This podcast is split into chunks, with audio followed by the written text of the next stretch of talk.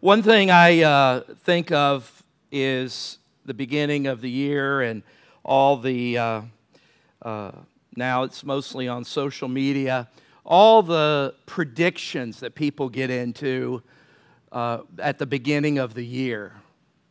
I remember as a little kid, my grandmother, called her Nana, uh, she had a penchant, much to my grandfather's uh, dismay, of buying some of those tabloids that were at the checkout counter, you know? And I remember some of the crazy ones called Midnight World, and they had some really, of course, the National Enquirer, right? The infamous psychic Jeane Dixon uh, that would always give, be given lots of coverage with her predictions, and nobody ever seemed to hold any of them accountable to whether they came true or not. But here's the bottom line as we go into 2024 we do not know what's going to happen. Right? We do not know what's going to go on. And the good news is, God does. I'll say that again for the Kathleen folks. God knows what's going on.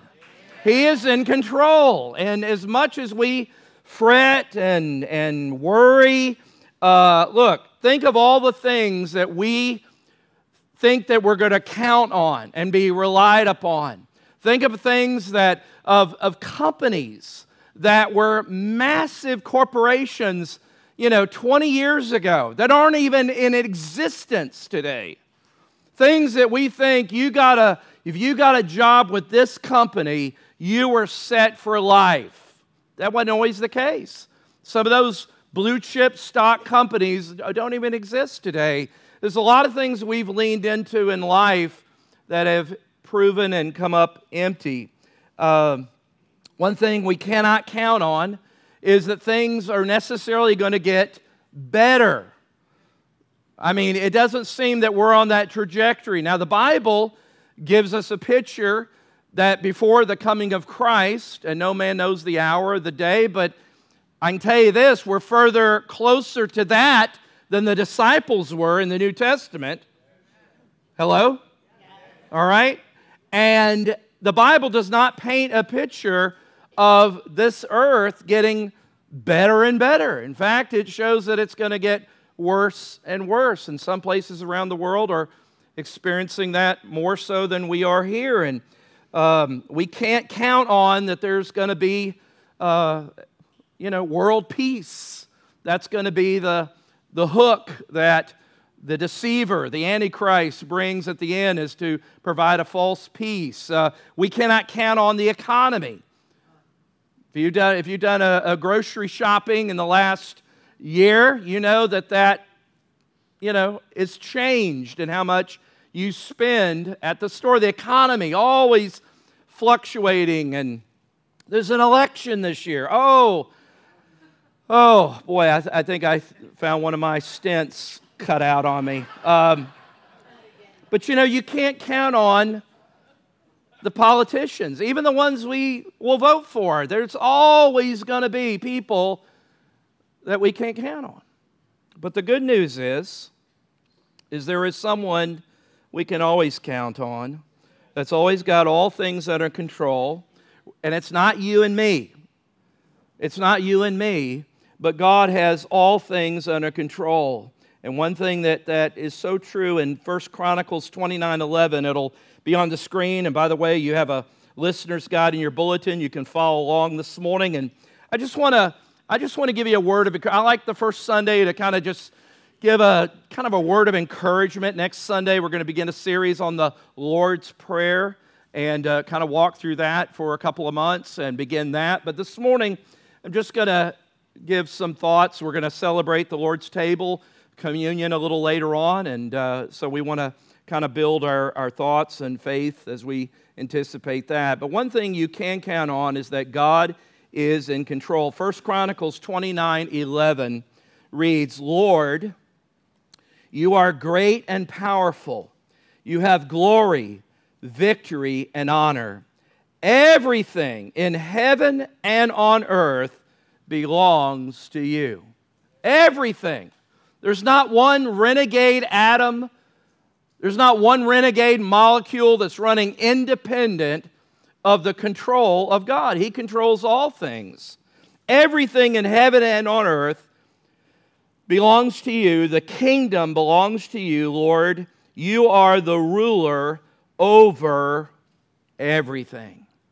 And that's just going to be the theme verse this morning as we look at the title of this morning's message is One Thing You Can Count On. One thing you can count on. I should say, one person you can count on, and that is God Himself. God is in control. When we talk about God's control, we're talking about what we often refer to as God's sovereignty. God's sovereignty. That means He is the absolute authority in life, He's the ultimate ruler. God is in charge, He is in control. The Bible teaches clearly that God is, that God is the maker of all things. He created creation, He sustains creation.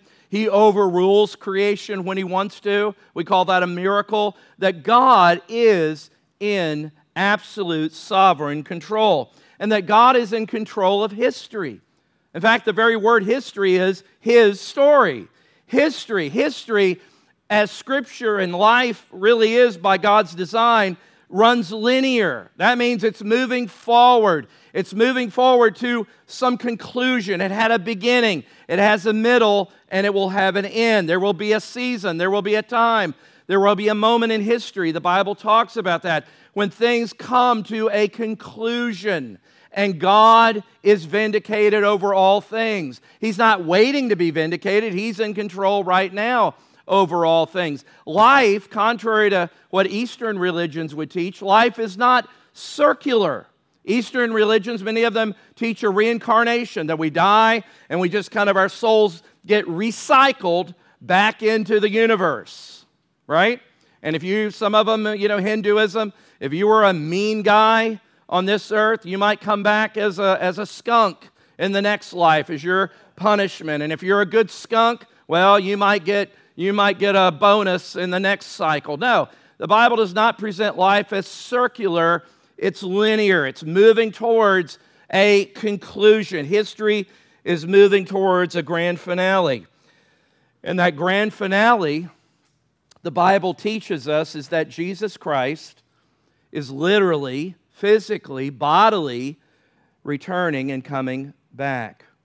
And when we talk about the beginning of the year and the fact that God is in control, it's a good reminder to realize that we are not just uh, part of, you know, I'll speak generationally. I remember one of the first rock group concerts I went to was Kansas, and it was their big hit. I know I'm dating myself, but Dust in the Wind. All we are is dust in the wind. You could have taken that right out of the book of Ecclesiastes that there is no meaning, there is no purpose. We're all just dust in the wind. Pink Floyd, we're another brick in the wall. There is meaningless there is no meaning or purpose in life. Well, the Bible declares that there is purpose. Why? Because God is a God of purpose. God is a God of absolute control. Sorry, I don't have any Frank Sinatra songs or Beach Boys songs. That's the best I can do. I'm a child of the 70s. But God had presents a grand design. And that's the wonderful thing when you read Scripture and you see that this is not just some random abstract sayings and thoughts like the book of like Confucius sayings or whatever that this presents a purpose and a design of God's redemptive plan of history and that we're part of that. And we're thankful that God is in control of the past, the present, and the future. And the good news is, God is not only in control of the past, present, future, but He's in control of my past, your past, your present, your future. He has got you in His control. And that means God's sovereignty, the one thing, the one person you can count on, is that God is in charge. And that has not changed. That means He's in charge of you and me. He's in charge of this church. He's in charge of this nation. He's not fretting, wondering what's going to happen, you know, this year. It's all under his sovereign hand. He's not worried about Vladimir Putin. He's not worried about Hamas. He's not worried about the election, the economy, because everything is moving towards God's grand purpose and grand finale. Does that mean things, consequences of people's actions and sins? No. God allows God allows consequences for sin and people's actions. And so, one of the areas that we need to be encouraged in is to be reminded that there's some things we just don't have any choice in. Whether you realize it or not, or understand, we talk about God's sovereignty and the fact that God has determined and chosen you, and God has determined and chosen uh, all that is. You may be aware that there's a lot of things in your life, the fact that you had no choice in. You didn't choose where to be born, you didn't choose when to be born, you didn't choose who your parents were, who to be born to. You didn't choose your nationality. You didn't choose your ethnicity. You didn't choose your gender. Hello? God determined that. He created male and female. All right? Crazy we have to even talk that way. He didn't choose your talents, your gifts, your interests. He didn't choose your personality. Now, we've, we've modified our personality by our quirks, but God, here's the point is, and this is what David said so wonderfully in Psalm 139, verse 13 and 14. David said, You made all the delicate inner parts of my body and knit me together in my mother's womb.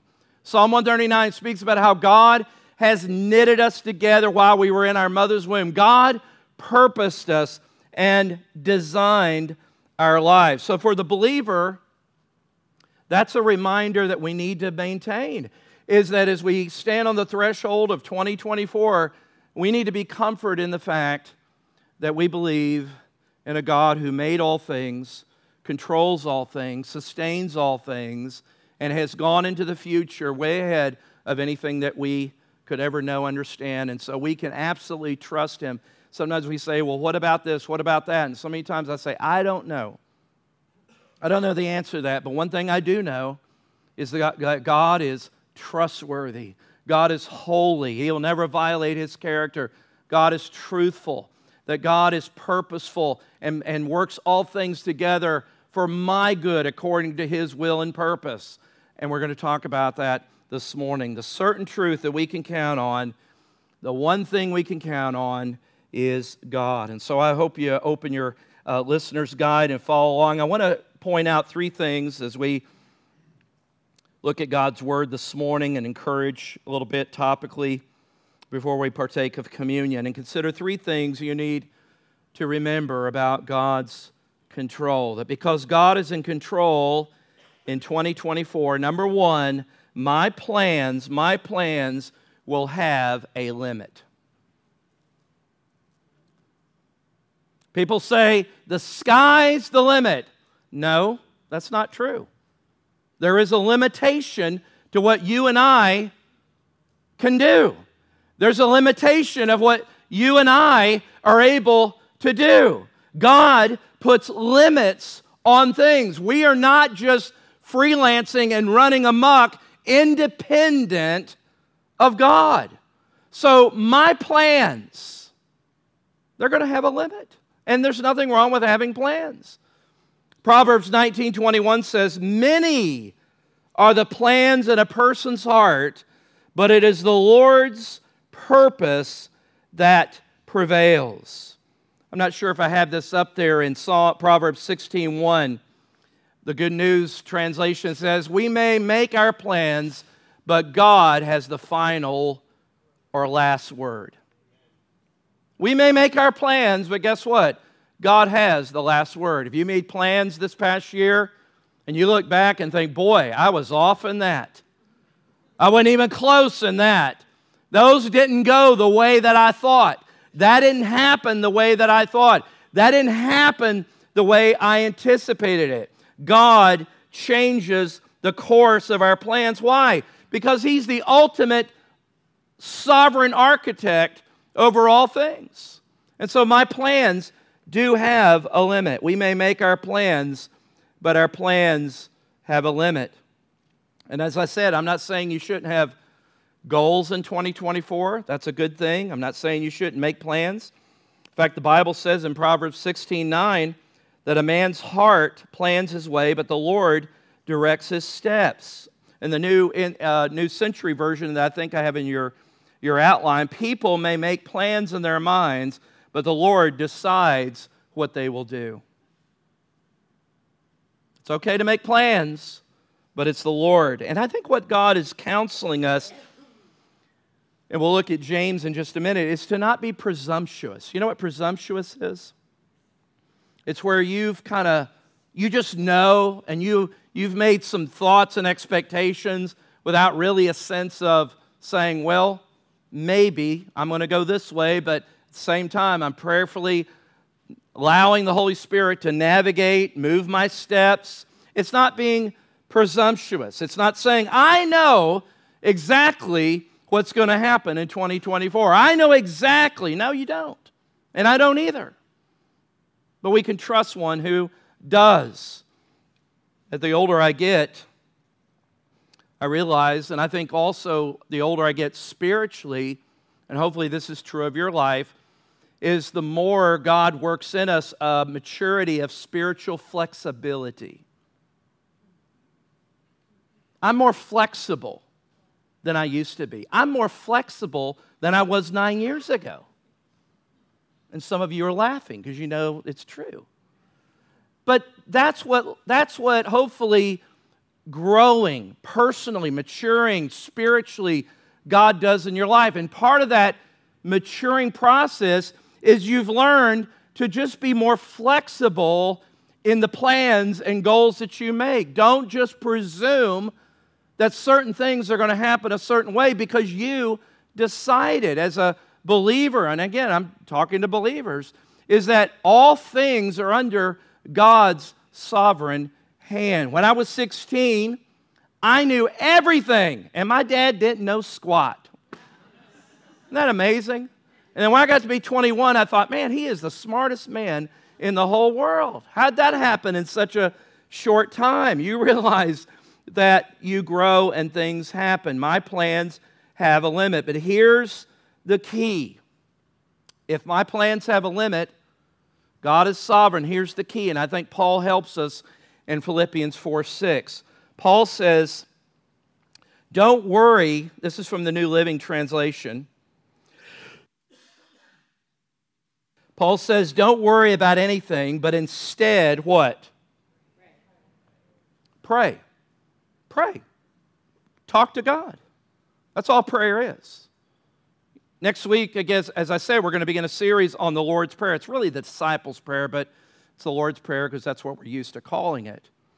And it's not some magical formula. God, uh, the Lord Jesus, when the disciples heard Jesus pray, they asked him, Teach us to pray like we hear you pray. You pray with, a, with an intimacy like you know who you're praying to. You see, most people still have a prayer that is just kind of a re- repetition.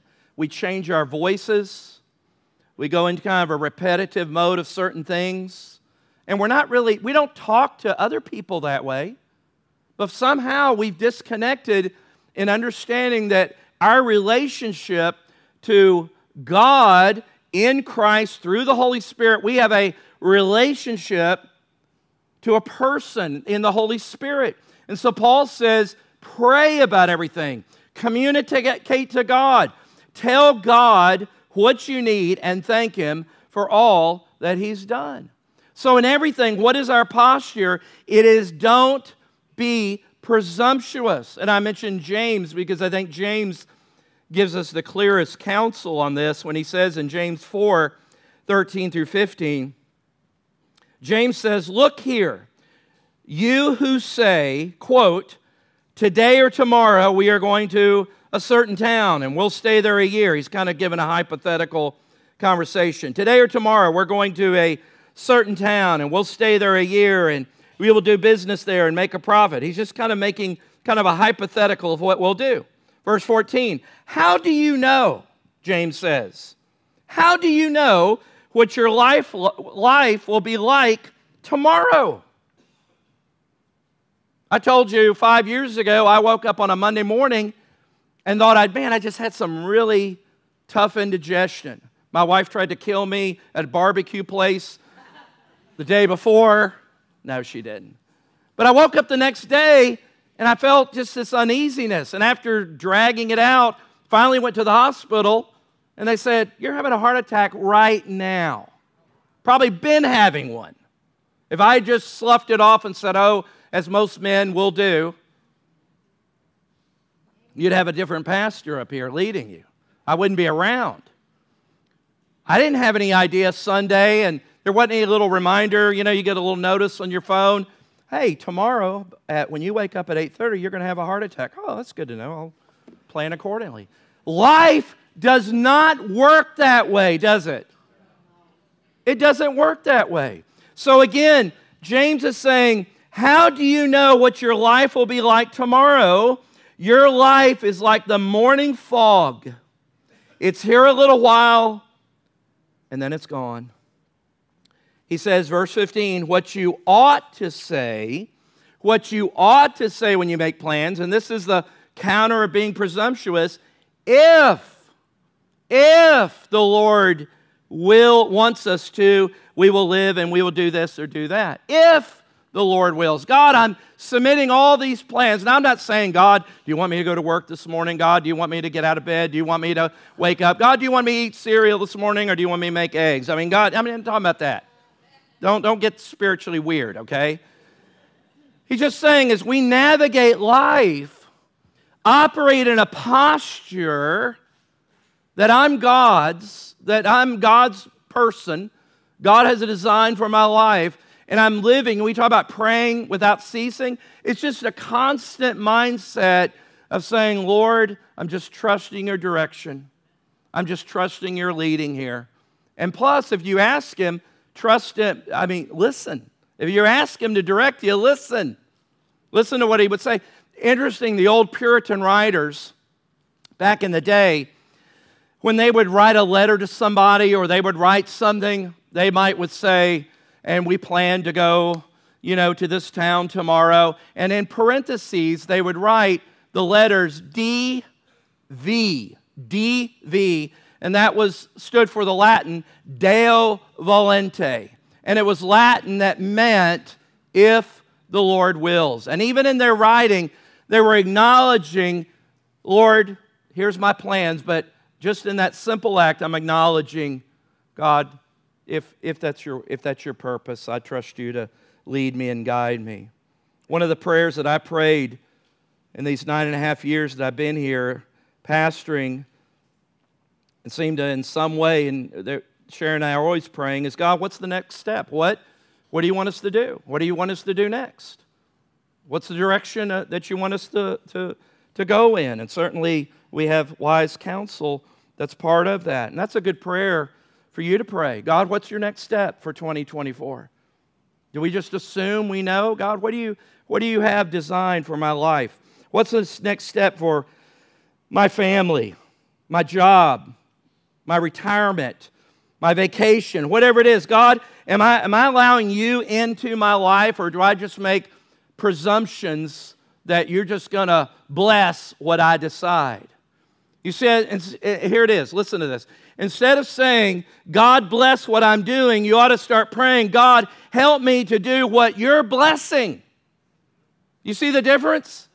God, help me to see where you're blessing and help me get in on what you're doing. That, when we did the experiencing God, that's the basic foundation.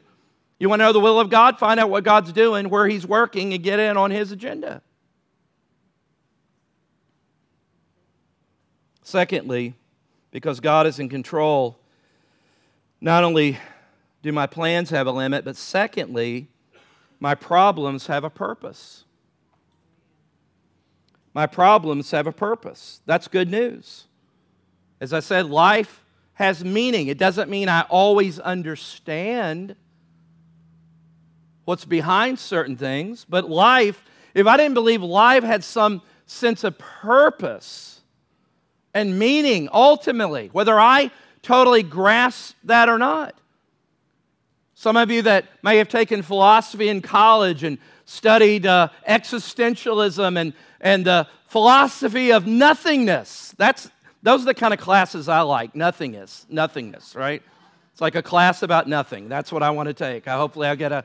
They say, "What's your grade?" Nothing. no, but but no, it's a sense that there's no purpose or meaning, and so there's entire philosophical views, and some of these people have just dro- drove themselves into the grave in a sense of suicide because they live and have convinced their lives that they are just that dust in the wind. They're that brick in the wall. They're just the latest blob that has evolved through the evolutionary cycle over billions and trillions of years, and they're no more distinct than the roach or the salamander. You see, because when you build a system without a creator, without an intelligent designer, without a grand architect who has all things under sovereign control, there is no purpose or meaning for your existence. What hope is there? There is none. But that's not the world that God has presented. And where that really comes crashing in on us is when we go through hardship and suffering. Because all of a sudden our world gets rocked by crisis. And the Bible, in a very overly simplistic way, without getting too deep in the weeds with this, is that everything that happens in my life, the Bible says, even the bad, is Father filtered. Did you hear what I said? It's fathered filtered. Now, let me unpack that a little bit and explain it in a brief way. Don't misunderstand me. I'm not saying that everything that happens to you is God's perfect will. Sometimes we try to distinguish in talking about God's permissive will versus perfect will. Was it God's perfect will for Adam and Eve to disobey God and draw the entire human race into absolute corruption and depravity? Was that God's will? No, but God allowed it. God allowed, and God will allow you to make bad choices. And guess what? God will let you live with the consequences of those bad choices. How do you know? I know. I know. and you know too. See, the tension in Scripture, when I say tension, it's really it's not a contradiction. It's just that our little finite minds putting together two twin truths of God's sovereignty and man's responsibility and man's will. We may not be able to, to kind of put those and balance those out, but guess what? God has no problem operating with those two twin truths that He's in absolute control, and yet He allows His these humans that he made to function and make choices for their life. But man does not have ultimate choice over God. God is still in charge. And God can never cause, and I think that's the important thing to, to remember, is that even though God allows suffering and sin, God allows that because that's the consequence going back to what Genesis 3 talks about the fall, the sin, and the result of that that is cascaded down through the human race, that God has allowed that. God Himself never causes somebody to sin. God never uses sin to hurt or tempt somebody. God never gives cancer to anybody. Is cancer a consequence of our fallen creation. Romans 8, read Romans 8, not now, but Romans 8 talks about how creation groans for the, for, for the fulfillment of God's redemptive purposes, even over creation. And so when we talk about God's will, James again is a good counselor. James 1 13 through 15 about distinguishing between God causing and us having consequences. Look at James 1 13 and 14. And remember, when you are being tempted, tempted to sin, do not say, God is tempting me, as though I don't have any choice. God has predestined me to do this, and I'm going to sin, and I'm going to do it, and I'm going to blame God. No, no, no, no, no, no. Because God, he says, he goes on, God is never tempted to do wrong. And he never tempts anyone else. He never leads anybody else into doing that which violates his character. But here it is, verse 14 temptation to disobey, to violate the will of God comes from what? Our own what? Desires. God's will is not always done on earth. Why do we pray, as we'll study in the Lord's Prayer, Thy will be done on earth as it is in. You realize there's no debate about the will of God in heaven. It's down here, Thy will be done. The effects of sin, as I said, the cause, the problems, the choices. And the Bible presents that, to our main point, is that God has a purpose in our problems and our crises. God doesn't cause your problems, but He does permit them, He does allow them. Did God permit Paul to be sent to prison and die and be executed in Rome? Yes. But one of the benefits of Paul being isolated in jail is we have the benefit of most of the New Testament letters that God kind of boxed him in for a season for God to pour into his revelation that we benefit today. Was that the only reason? No, but that certainly is an obvious one. What about Pharaoh? Remember Pharaoh back in the Old Testament? He allowed Pharaoh to say no to Moses 10 times. You say, Where's the grace? The grace is that God gave Pharaoh 10 opportunities to obey. And Pharaoh, every time, and every time you and I sin, we get a little hardened and a little more callous, and that's why the next sin is easier the next time than it was the first time. Pharaoh got his heart so hardened.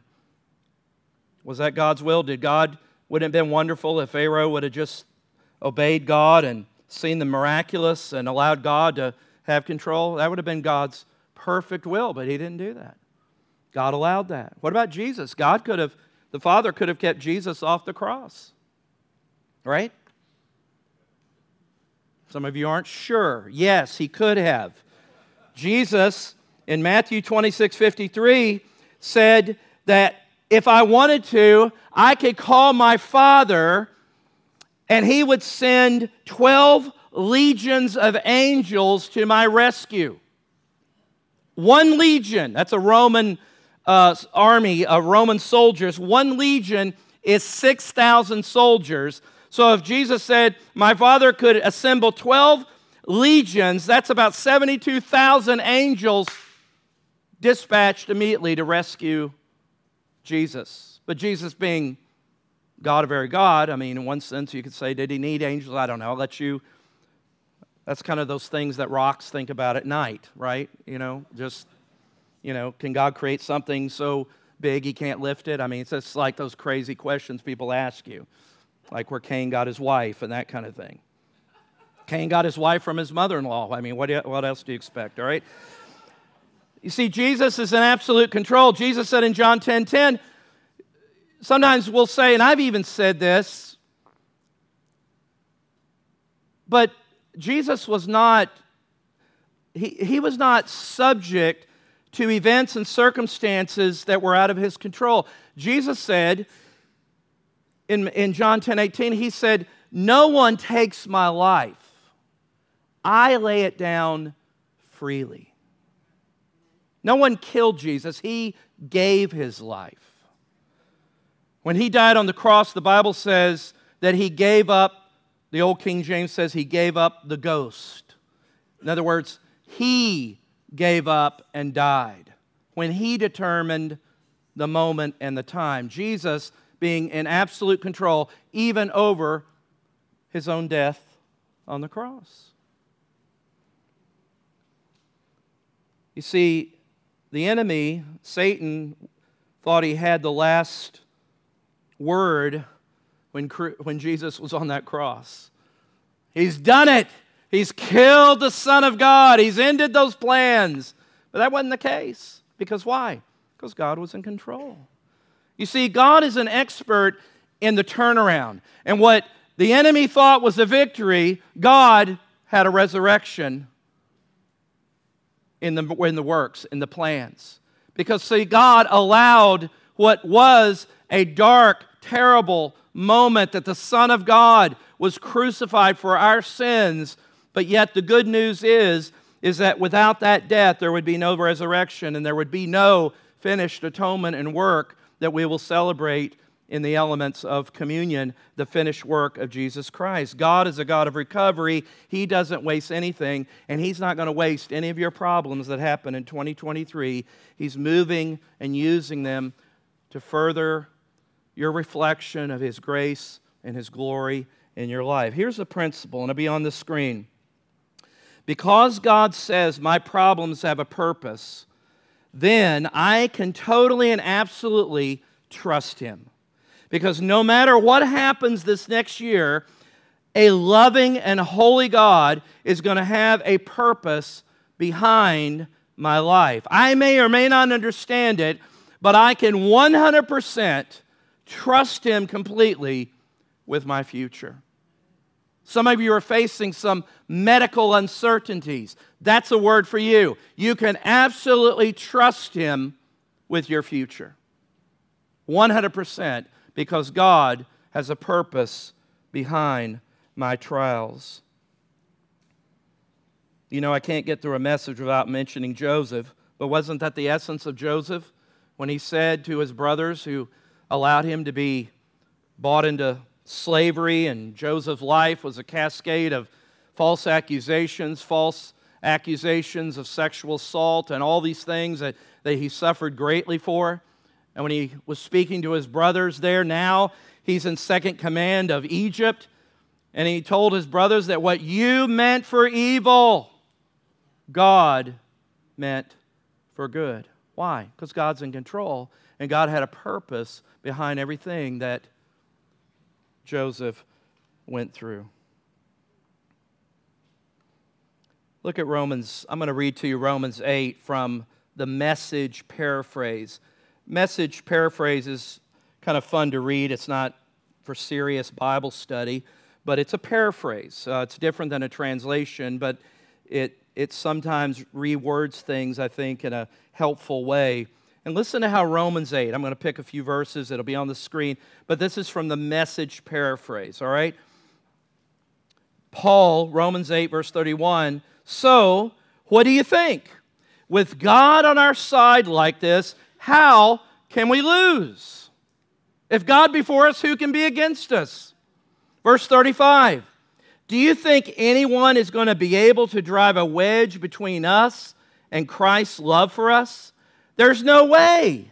Not trouble, not hard times, not hatred, not hunger, not homelessness, not bullying, threats, not backstabbing, not even the worst sins listed in Scripture. None of this fazes us because Jesus loves us. Verse 38 I'm absolutely convinced that nothing, nothing living or dead, angelic or demonic, today or tomorrow, high or low, thinkable or unthinkable, absolutely nothing can get between us and God's love because of the way that Jesus, our Master, has embraced us. I like that. That's the hope of 2024. Because God is in control, my plans have a limit. He's in charge. My problems have a purpose. He'll handle them, He'll help me. And then there's a third thing that because God is in control, my prayers have an impact. Again, we're going to talk about prayer for several weeks when we study the Lord's Prayer. Prayer is not just a waste of time. Have you ever prayed and you're not praying too long before, uh, whether it's my own flesh or it's spiritual attack, and all of a sudden you hear these thoughts that say, you know, nobody's hearing this. There's not really a God. He's not listening. You're wasting your time. This is just kind of self therapy. You're just psyching yourself up. It's a psychological trick. There's really no such thing as prayer. I mean, look at those things you asked for last week. How'd that work out? Prayer doesn't work. Why are you wasting your time? Am I the only one that's ever kind of heard those thoughts go through your mind and you think, boy, is this, is this, is this really a part of God? Is this real? No, prayer is something that God has ordained. Prayer is communication. Prayer is the means where we talk to God and God talks to us. Prayer works. Why? Because God is in control. J.I. Packer, who wrote the great book Knowing God, made this statement. I always remember. He said, Every person that gets on their knees to pray and ask God anything is acknowledging the sovereignty of God over all things, whether they understand the theology behind it or not. But why? When you pray, what are you asking? You're saying, God, I need you to intervene in this situation. But if your God is a God who's subject to his own creation and is not in control, then yeah, that is a kind of a waste of time. But you pray, we pray, because the Bible presents a God who is, as I said, in control over all things that he has made, my life and the future of my life. And so we pray. My prayers have impact. An impact because God is in control. God can overrun his creation whenever he wants, God can overrule human law. Some of you have had situations where you got a letter or a decision that was made, and there seemed to be some finality to it, only to have it something completely reversed that God turned it around. Why? Because you prayed and you asked and you believed God to do it. There are times in which we pray and sometimes God does not reverse certain things, but guess what? Like, like Paul said when he prayed about that thorn in the flesh. Remember, he talked about that thorn in the flesh? Said he asked God three times. Three is just a number. In other words, he's saying, I asked God continually over and over. And the Lord didn't remove whatever that thorn is. Everybody wants to speculate what it is. We don't know. But whatever it was, it doesn't matter because the Bible doesn't tell us. But the Lord answered Paul and said, My what? My grace is sufficient. In other words, Paul, I'm going to leave that thorn in your life because that thorn forces you to depend on me and look to me and listen to me because I know you, Paul, because I made you. You're fearfully and wonderfully made. And I know if I remove that, I'd remove a component in your life that I'm using, a pain, a suffering, something that you want removed. In fact, Paul says it's uh, uh, uh, something that's come from Satan, that God has allowed that. Think about that. God says, My grace. What is he saying? I you think this is your need? I'm sufficient. So many times I think, God, if you could just meet this need, if you could just do this. And I've learned that sometimes those empty caverns of emptiness in my life that are unfulfilled, God has allowed them to remain empty. Why? Because He wants me to look to Him to be the fulfillment of every empty hole in my life that He says, I'm sufficient. You're lonely, He's sufficient. He's a friend that'll be closer than any brother. Ephesians 3:20 reminds us of sometimes how weak our prayers are. Paul says, "Now all glory to God, who is able through his mighty power at work within us to accomplish infinitely more than we might ask or think. We pray small prayers, don't we? Let's be honest. We pray small prayers. Do we pray prayers that are such impossibilities that if God doesn't intervene? I mean, the situation, are we saying, well, you know, God, I would ask this, but, you know, I just think this might be over your head. Don't think you can handle this one. Follow me on this. Since God is in control, what is the best way to enter 2024? Acknowledge His control and direction over your life. And you acknowledge that by obedience, by listening, humility to His grace. Acknowledge it, don't fight it, don't run against it, don't push against it. Accept it, cooperate with it, be grateful for it, enjoy the blessing of it, and say, God, I know that you can control the uncontrollable.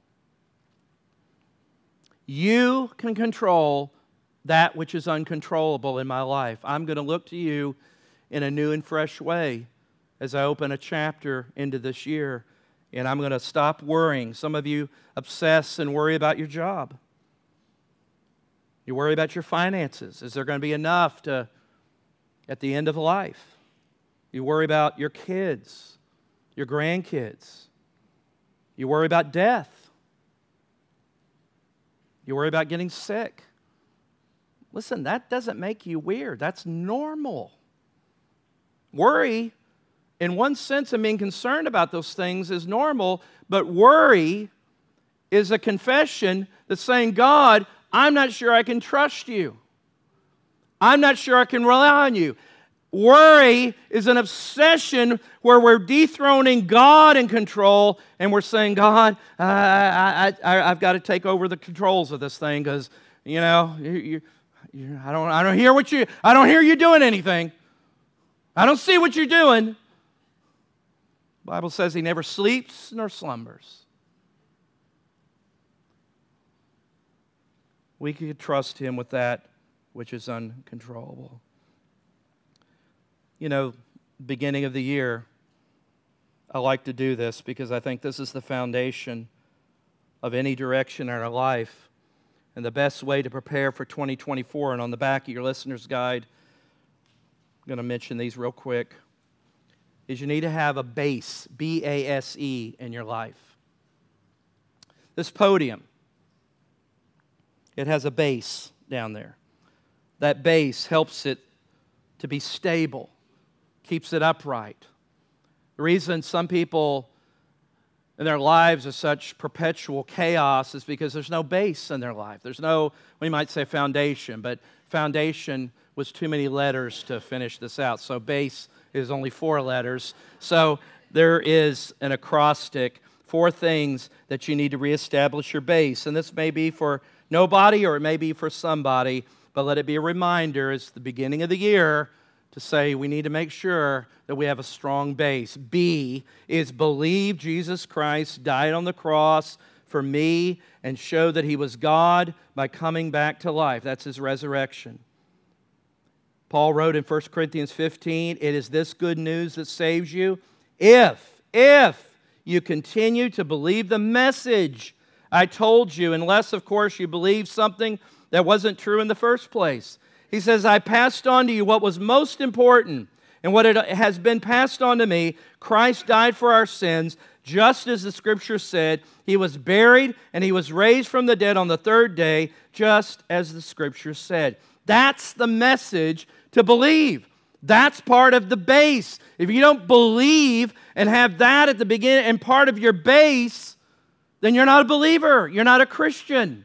I don't care whether you've been christened or catechized or been a member of the Baptist church for all your life and your granddaddy was a Methodist preacher and your grandfather was a it doesn't matter. God has no grandchildren.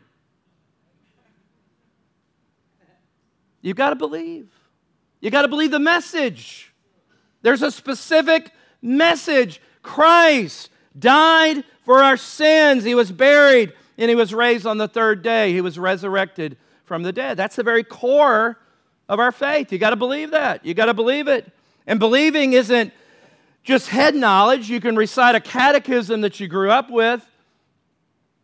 No, there's a big difference. There's 18 inches between the brain, roughly 15, 18 inches, and the heart. It's not an intellectual assent. I believe in Muhammad, but I'm not a Muslim. I believe in Joseph Stalin, but I'm not a communist. But I believe in Jesus Christ and I'm a Christian. What's the difference? I'm not believing in somebody just as an intellectual knowledge of history. I'm believing in one that I have entrusted and committed my life to. That's what believing scripturally is all about. The next is A. Believe. A is accept God's free forgiveness for my sins. Romans 3:22 we are made right with God how? By placing our faith or trust in Jesus Christ. And this is true for white Anglo Saxon Protestant Americans. Is that what it says? This is true for those that live in the United States. No, it's true for what? Everyone without exception who believes. Accept God's forgiveness.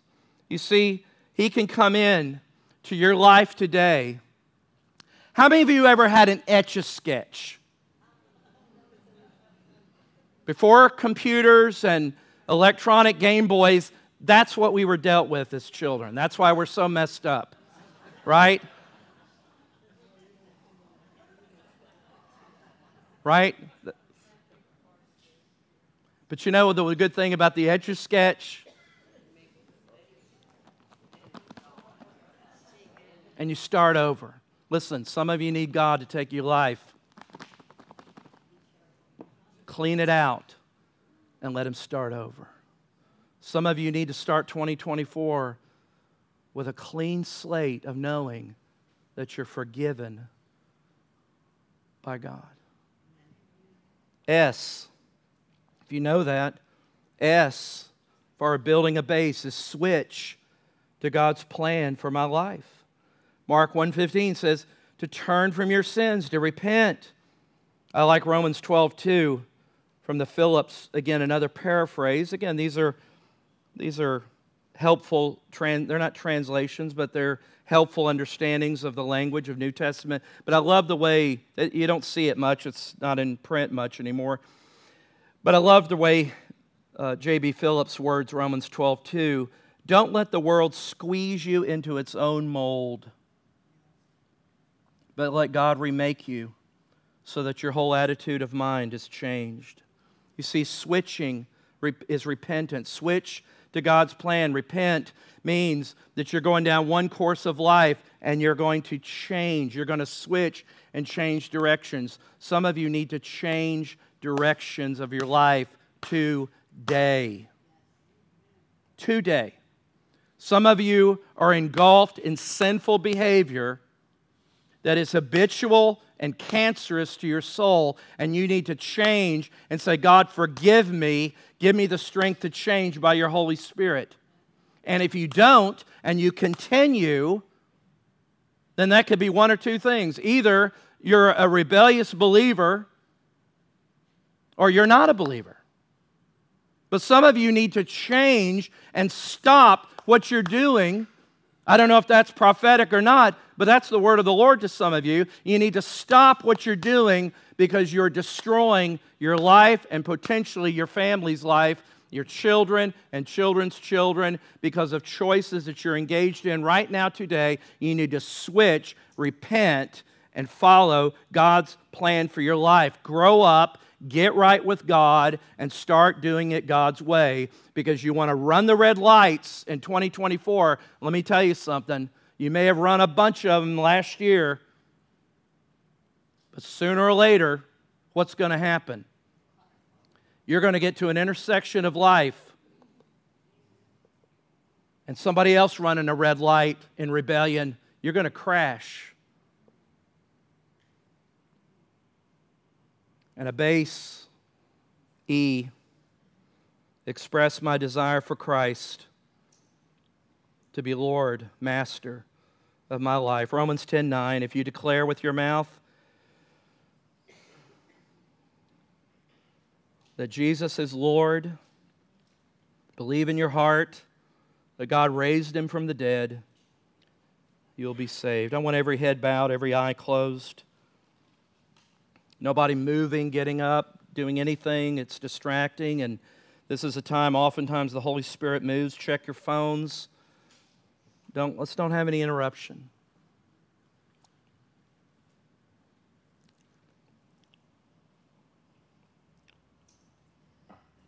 Some, maybe nobody, but maybe one, maybe, maybe more. This is your opportunity to pray.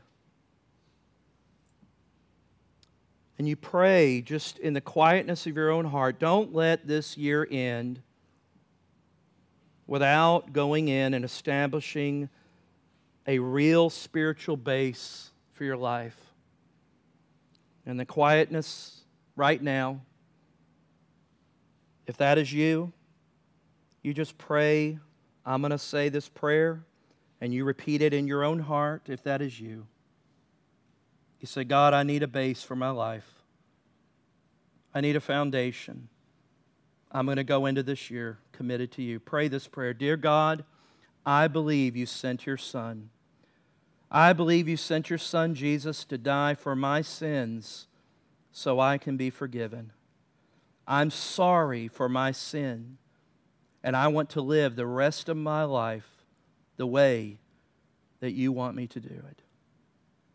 Please put your Holy Spirit into my life to strengthen me, to direct me, to give me the strength and power to obey you and follow you from this moment forward. Amen.